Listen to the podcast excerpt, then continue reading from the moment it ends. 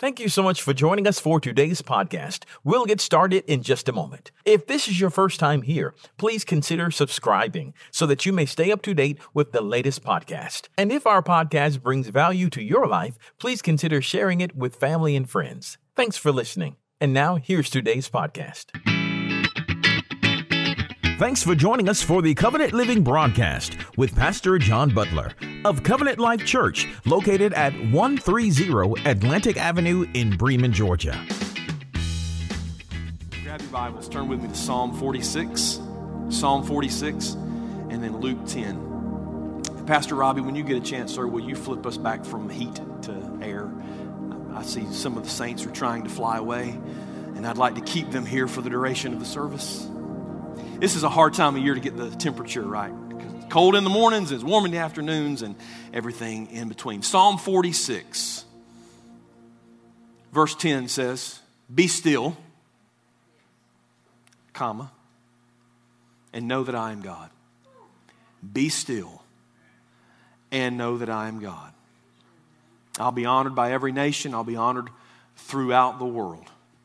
And then I want you to I want you to read with me in Luke chapter 10 uh, four or five verses, starting in verse 38. Luke 10, the Gospel of Luke, chapter 10. As Jesus and the disciples continued on their way to Jerusalem, they came to a certain village where a woman named Martha welcomed him into her home. Her sister Mary sat at the Lord's feet listening to what he taught. But Martha was distracted by the big dinner she was preparing she came to Jesus and said, Lord, doesn't it seem unfair to you that my sister just sits here while I do all the work? Y'all have never said anything like that to someone, have you? Uh, tell her to come and help me. But the Lord said to her, My dear Martha, you are worried and upset over all these details. There's only one thing worth being concerned about. Mary has discovered it, and it will not be taken away from her. Lord, would you add your, uh, your understanding to the reading and the hearing of your word today? I pray, God, that we not just hear it and, and understand it, but that we have the courage and the faithfulness to actually put it into practice today. In the name of Jesus, we pray. Amen. Well, we live in a nation of doers, right? It's the American way. We are addicted to activity. If you visit different countries, uh, you realize that the pace we keep in America is very different than the pace they keep almost everywhere else. Uh, once you get used to the busyness, though, you find ways to keep yourself busy. If we do find ourselves with a spare moment, um, we feel compelled to fill it with something. Is that just me, or is that y'all? It's like we got to with social media, we got to read the news, we got to watch something streaming, we got to read something. The research I found this week says that the average American, this is uh, released in the early 2022, the average American checks their cell phone 345, 344 times a day. That's every four minutes. We know that, I mean, we know, right, that rest and silence is the cure for stress and anxiety. But we're so used to being wound up that now it's the silence and the rest that causes our anxiety. Why do we act that way? Why, why do we do that? Because we've been groomed to believe that if we're not doing something, we're wasting time. That activity equals progress. And who doesn't want to be progressing? Right? We all want to be making progress. So it's into this crazy lifestyle that we all lead. And I'm think I'm guessing that you're as crazy as I am. That's my assumption today. Um, it's into that lifestyle that these scriptures speak to us this morning. Be still and know that I'm God. Only one thing is worth being concerned about, and Mary discovered it sitting at the feet of Jesus. It occurred to me this week that with all of the passion and the intensity of the CL 168 series that we just, that we just finished up this past week, uh, that we might get the idea that we have to do more stuff. Okay? That, that the key, that the point I was trying to make was that we need to get busier in order to accomplish more of the work of the kingdom. And so let me say this right off the bat, plainly and clearly, so everybody can hear it that working and striving and human effort will never get you to where you want to be in your relationship with Christ and will never accomplish for the kingdom what you hope to accomplish. It just won't. We know that the goal of Christianity is for us to be more like Jesus, right? Conformed to his image, more of him and less of us. That we need to more and more reflect the character and nature of Jesus uh, on this earth. But we've taken this American mindset that we have and we've overlaid it on the gospel, and it just doesn't work. We think if we'll do more stuff like Jesus did, that we will become more like Jesus. And, and like most of our mindsets, and when compared to the kingdom, it's backwards or upside down, whichever you prefer. Listen, you can't do your way into becoming. You become your way into doing. You can't do your way into becoming like Christ. You become your way into doing. Let me say it this way the works of Christ flowed from the nature of Christ. He did what he did because of who he was. Right? If we're going to reach our goal of reflecting the character and nature of Jesus, we're not going to work our way there. We have to become.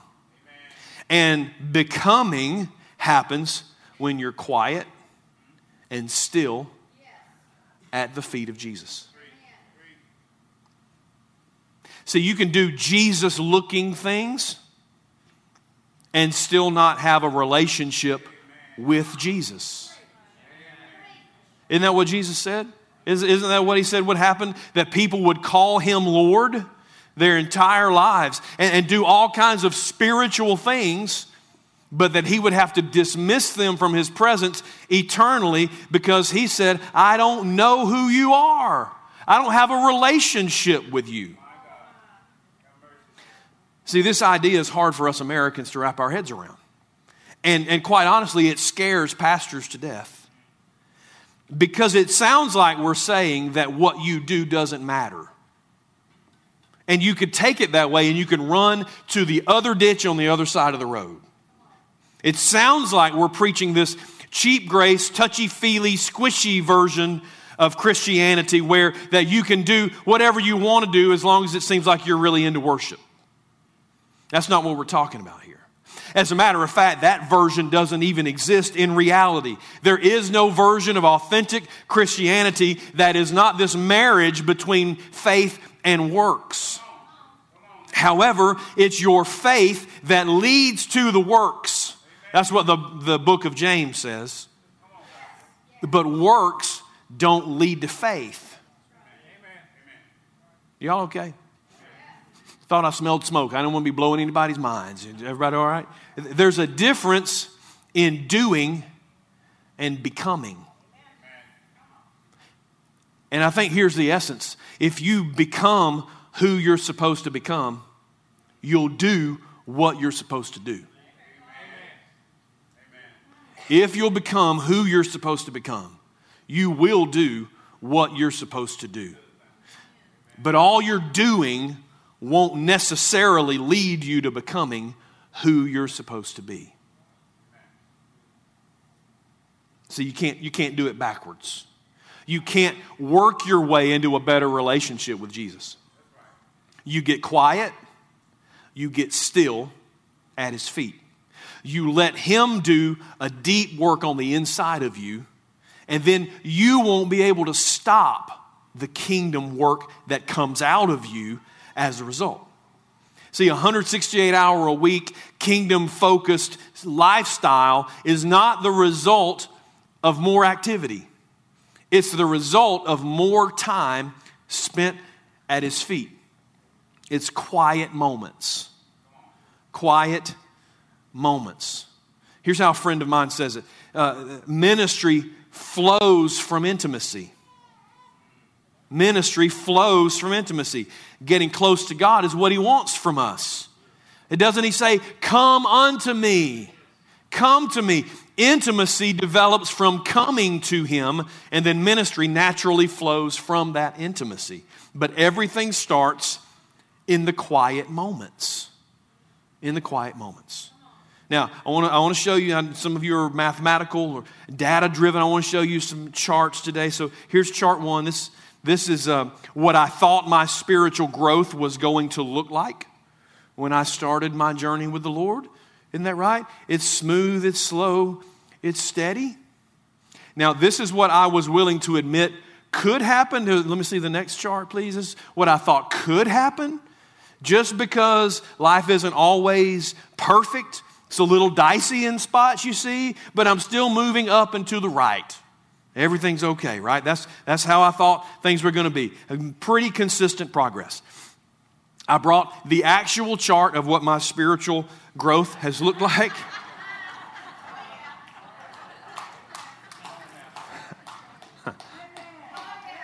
right? Y'all have seen one of those before, huh? You say, John, you're 52 years old. You've been in ministry for 30 years. What advice do you have about following Jesus and growing spiritually? Eh, just buckle up. That's, that's what I'd say. Just buckle up. It's going to be a ride. Nobody tells you, right? No, did anybody tell y'all the truth when you got saved? It's going to be a ride, y'all. It's going to be the ride of your life. It's going to be a hot mess sometimes. But seriously, knowing what I know about, about you as a congregation, knowing especially the tendency of a church to take on the personality of the pastor, for which I am very sorry. Um, here's what I really want to say to you today stop trying so hard. Stop trying so hard. No, that's not a license for you to run out cast off restraint and just live however you want to. You know what I'm saying. Stop trying so hard you're driving yourself crazy to please Jesus, and He's already pleased. He died for you, He loves you. Stop it. I don't question your sincerity to be like Jesus, and that's the right goal. I don't question your desire to please Him and to serve in His kingdom because we should. I'm simply saying that too many of us are living at an unsustainable pace with unrealistic expectations of ourselves. And we take the same approach to our spiritual lives and we're dying.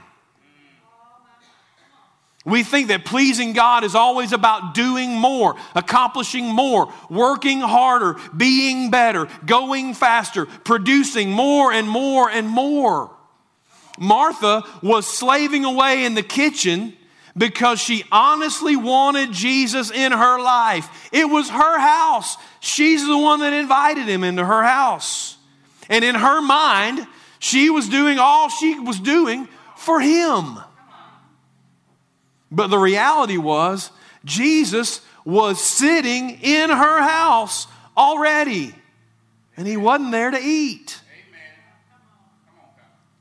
Her work wasn't bringing her to Jesus, it was keeping her from Jesus. And it was making her bitter at those who weren't working as hard as she was namely her sister Mary. You say, but John, you've been beating this into us for weeks. For the record, I have not been beating you, but maybe it felt like that. That God has something for all of us to do, right? This Ephesians 5, I've been reading this over and over and over. God has something for all of us to do, and we have to get busy doing it. Yes, but how do you know what that is? And how do you know if you're ready for it if you haven't spent time at His Say, but John, we're supposed to bear fruit. Jesus said we have to bear fruit. Yes, but the seed has to be planted and tended to over time. If you'll sit at his feet, he'll bring forth a harvest that'll bear way more fruit than you'll ever be able to produce on your own with all of your doing. You have to be still. You have to know that He's God. You have to sit at His feet and let Him teach you and mold you and shape you and form Himself in you. Let Him do the inside work first. Listen, I know this is different this morning. I don't think I got three points. I think, I hope I only just got one point. I hope I have a point. But if we just go running into the harvest without doing the deep work, the inside work first, we're going to burn out and we're going to be no good for the harvest long term.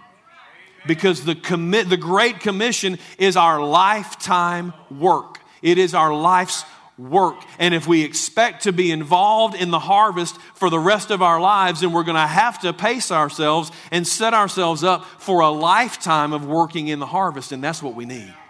That's what we need.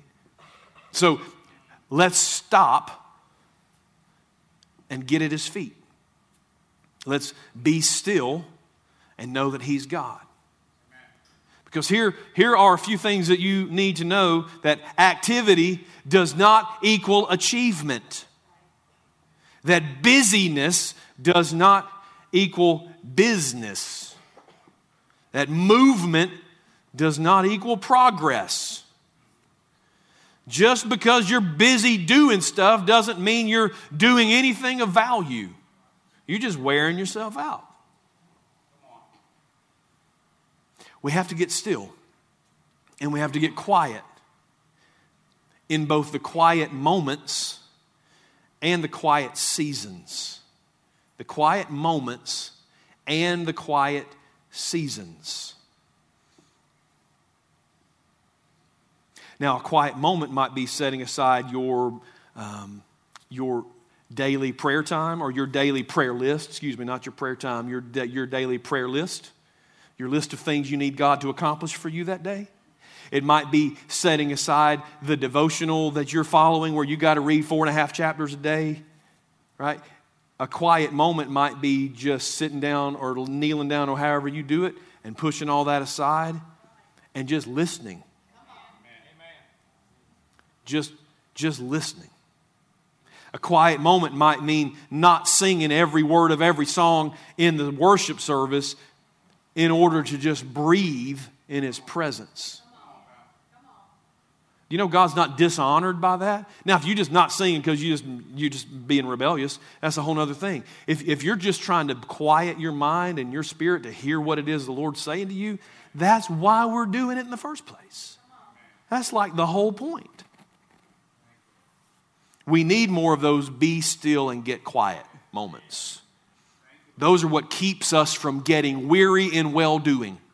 They're the green pastures and the still waters that the good shepherd uses to restore our souls. But there will also be quiet seasons where you can't see a whole lot going on from the outside. Other people seem to be producing fruit, and man, it's just popping, and they're getting it done for the kingdom, and everything's great, but you seem to be at a standstill. Quiet seasons are where the deep work gets done. They're the only way to become who God wants you to become. I heard about one old preacher that when, when the young folks would come to him and tell him that they're called to preach, uh, first thing he'd tell them is run. Just, just run. Uh, because it, it just run away from the call. Because if you can run away from it, you weren't called. And then, after they decide that they are positive, they are sure that they are called, then they expected that he would ask them to preach, but instead he would ask them to clean the church.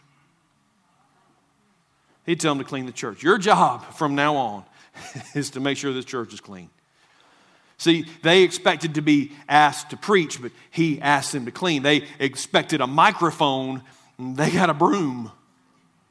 They expected to stand at a pulpit, he made them kneel at a toilet instead. They were ready to charge hell with a water pistol, right? He made them go through a quiet season because he's a wise old pastor. Said, John, I don't, I don't understand. Why in the world would this man hold these young preachers back? Why wouldn't he let them do what God called them to do? Listen, he's not holding them back, he's getting them ready. He's getting them ready. Quiet moments will sustain you, but it's the quiet seasons that prepare you. Quiet moments will sustain you, but it's the quiet seasons that prepare you. Here, here's what I know. I think some of y'all will agree. You don't want a preacher who hadn't spent some time cleaning some toilets and sweeping some floors. Because I've, I've heard some of them, and believe me, you can tell the difference. You don't want to follow a leader who doesn't walk with a limp. You don't want to follow a leader who doesn't have some scars. You don't want to follow a leader who doesn't, from time to time, get this distant look in their eye and a little tear well up in their eye as they think back on the quiet seasons of their lives, the testing seasons, the hard seasons, because that's where leadership is made. That's where destiny is determined. That's where greatness is forged.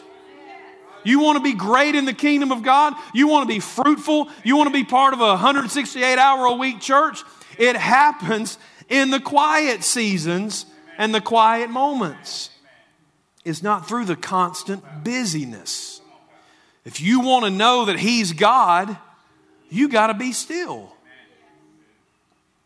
Stop what you're doing sometimes and sit down at His feet. John, you got some scripture to back this up? I've got a bunch. A bunch. I had two cups of coffee and a honey bun this morning. I'll, I'll preach the whole Bible. Y'all don't mess with me this morning. Ready. Book of Genesis, chapter 1, verse 1. Y'all ready?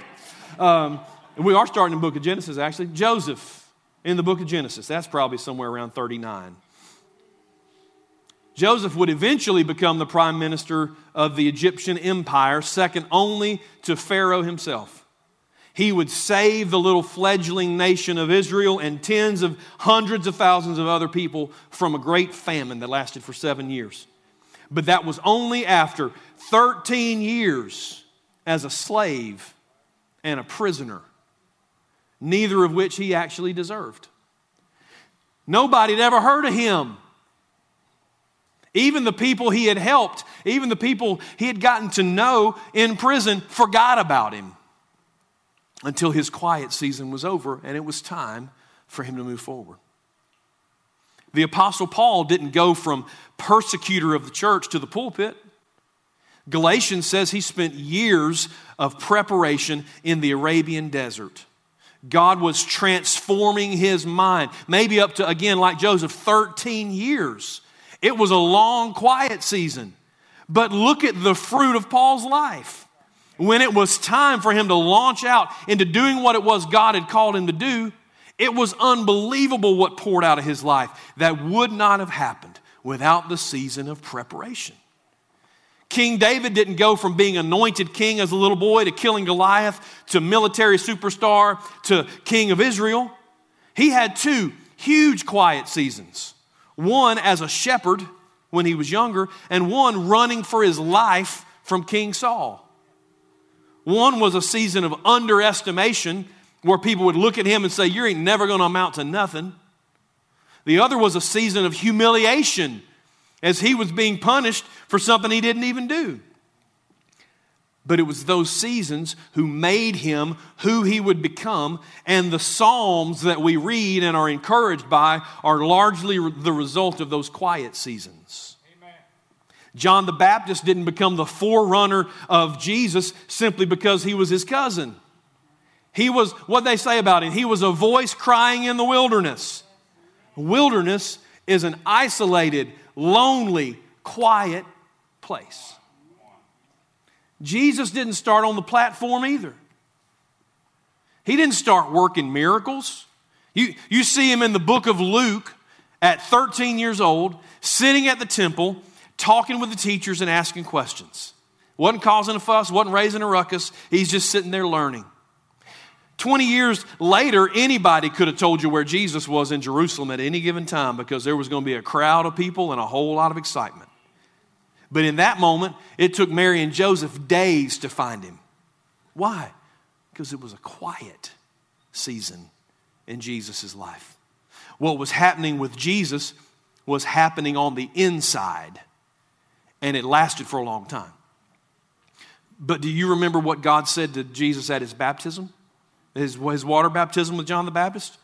Remember, he's in the Jordan River, Holy Spirit descends like a dove, Father speaks from heaven, and what does he say? This is my beloved Son, in whom I am well pleased. You realize up to that moment, Jesus hadn't healed a single person, hadn't worked a single miracle, hadn't preached a single message, hadn't done anything in what we would call ministry. What in the world was the Father pleased with? It wasn't his doing, it was his becoming. He had done the work. He had put in the time in the quiet seasons, and he had become who he needed to become in those 30 years, and now he would have the most productive three years of ministry that the world had ever seen or ever will because of who he was. And he had many, many more quiet moments, even in the midst of his public ministry. It's a lesson for all of us.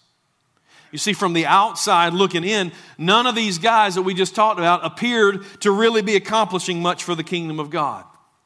But don't underestimate the power of a quiet season. 1 Corinthians says, I think it's about chapter 3, says that you are God's field. I read it just a couple weeks ago. You're God's field. A whole bunch of people have sown seed into you, into your life, right? Seeds of the Word of God seeds of the fruit of the Spirit. There have been seeds of kindness and, and seeds of love and seeds of patience, all kinds of stuff. All kinds of good stuff have been planted in you as a field. And I know that you're eager to see the fruit, the results of all of that. But the field has to be worked. Why? Because there are some other seeds that have been sown into you too. Seeds that you didn't ask for abuse, church hurt, false teaching, negative thinking, bad attitudes, all kinds of stuff. Give him some time to get those things out of there. I'm not suggesting you have to be perfect to start working for the kingdom of God because, good Lord, none of us would ever get to do anything. Just give him some time to get the weeds on the run and give the good seed time to get well established and strong. And then in due season, the fruit starts to grow. The quiet season's over, the active season starts, and then you see the benefit. Everything you're going to need to sustain you through the public moments and the fruitful seasons, you learn in the quiet moments and the quiet seasons. John, how long is that going to take? well, I don't know. It is a function of the distance between where you start and where He wants to take you. and it's affected by the, how stubborn you are on the journey. Amen. Not enough of y'all said amen, but I'm not going to get offended by that. You really do have to cooperate with what He's trying to do. Because let's be honest, nobody likes the quiet season. But it's necessary. I've seen it over and over and over again in my life. Sometimes it's a week or two of sitting and, and being still and quiet before the Lord. Sometimes it's months or years. The depth of the preparation depends on the size of the work He's got for you. The more you want to do for the kingdom, the more time you had better plan to spend at His feet. Is this making any sense to anybody? I, I, didn't know whether I wanted to share this or not, but I, I, I feel like I should. Um, I say that I've been in ministry for 30 years, and, and I have. And next, I think next week is actually the anniversary of that. Um, the first 20 of those years, I served on somebody else's staff. I've only been the lead pastor for, for 10 years. I know a lot of you were here and you remember that transition. But for 20 years, I served three other pastors. And I did my best to serve them faithfully and to do what they asked me to do. Stand behind them. I was the man behind the man. Did all the stuff that they didn't want to do or couldn't get to or, or whatever. 20 years. You say, well, John, you don't talk to me about quiet season. You get to be on that platform every week. 20 years. And it's not that I was longing for the platform, I was just trying to do what God had called me to do in those moments. As a matter of fact, for most of those 20 years, I never wanted to be on the platform. Didn't know if that's what God had for me. And it was actually after I had finally settled that, yes, maybe that's in my future, but for right now, I'm just going to be faithful to do what God's called me to do in this season. It was just a few months after that that here opens this opportunity. And it was clear that it was time for me to walk into it but you at some point just have to get settled. You can't struggle your way out of a quiet season. You can't hurry your way out of it. At some point, you just have to get accustomed to doing whatever it is God's called you to do in that moment and just get okay with it. I was, I was for most of that 20 years, I, I was involved in some form of music, leading worship. And I'd gotten to the point that um, Valerie and I, we had talked about this. I was like, I, have done everything I want to do. I, I, got nothing else to prove. I don't need any anything else. I just want to lead work, lead people into the presence of God, and, and, and I don't care. Uh, and if I can raise up some people behind me, if I can teach them some things, then that's fine. But I don't, I don't need anything else. But it's where God had me. So I started raising up other people to lead worship and to develop songs and to work with the, with the team and the band and the vocals and all of that. And I was just trying to be faithful. And it was right after that that God said, okay, now is the time for you to go and lead the church. I just want to encourage you. I don't know how long your quiet season is going to last. And it's not like you don't get to be involved in ministry until that quiet season's over. It's just that sometimes it feels like you're exactly where God wants you to do, and sometimes you feel like um, uh, a, a, you're on the island of misfit toys. Right? Everything eventually comes back to Rudolph. I don't know if you know that. Just learn to be faithful. These three words that came to me this week in these quiet seasons. Just learn to be faithful and flexible and fearless and just sit at his feet and let him do what he wants to do in you. Just be still, sit at his feet, learn from him, because that's how you know that, that he is God. Y'all stand with me.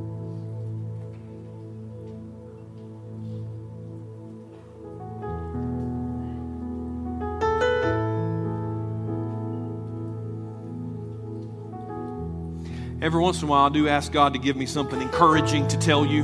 I know I, I, just I feel like I come up here and just slug you every week, and sometimes I do ask God to give me something encouraging. Lord, I hope that was encouraging. That's about like the best. That's the most encouraging as I get. Okay, so get it now.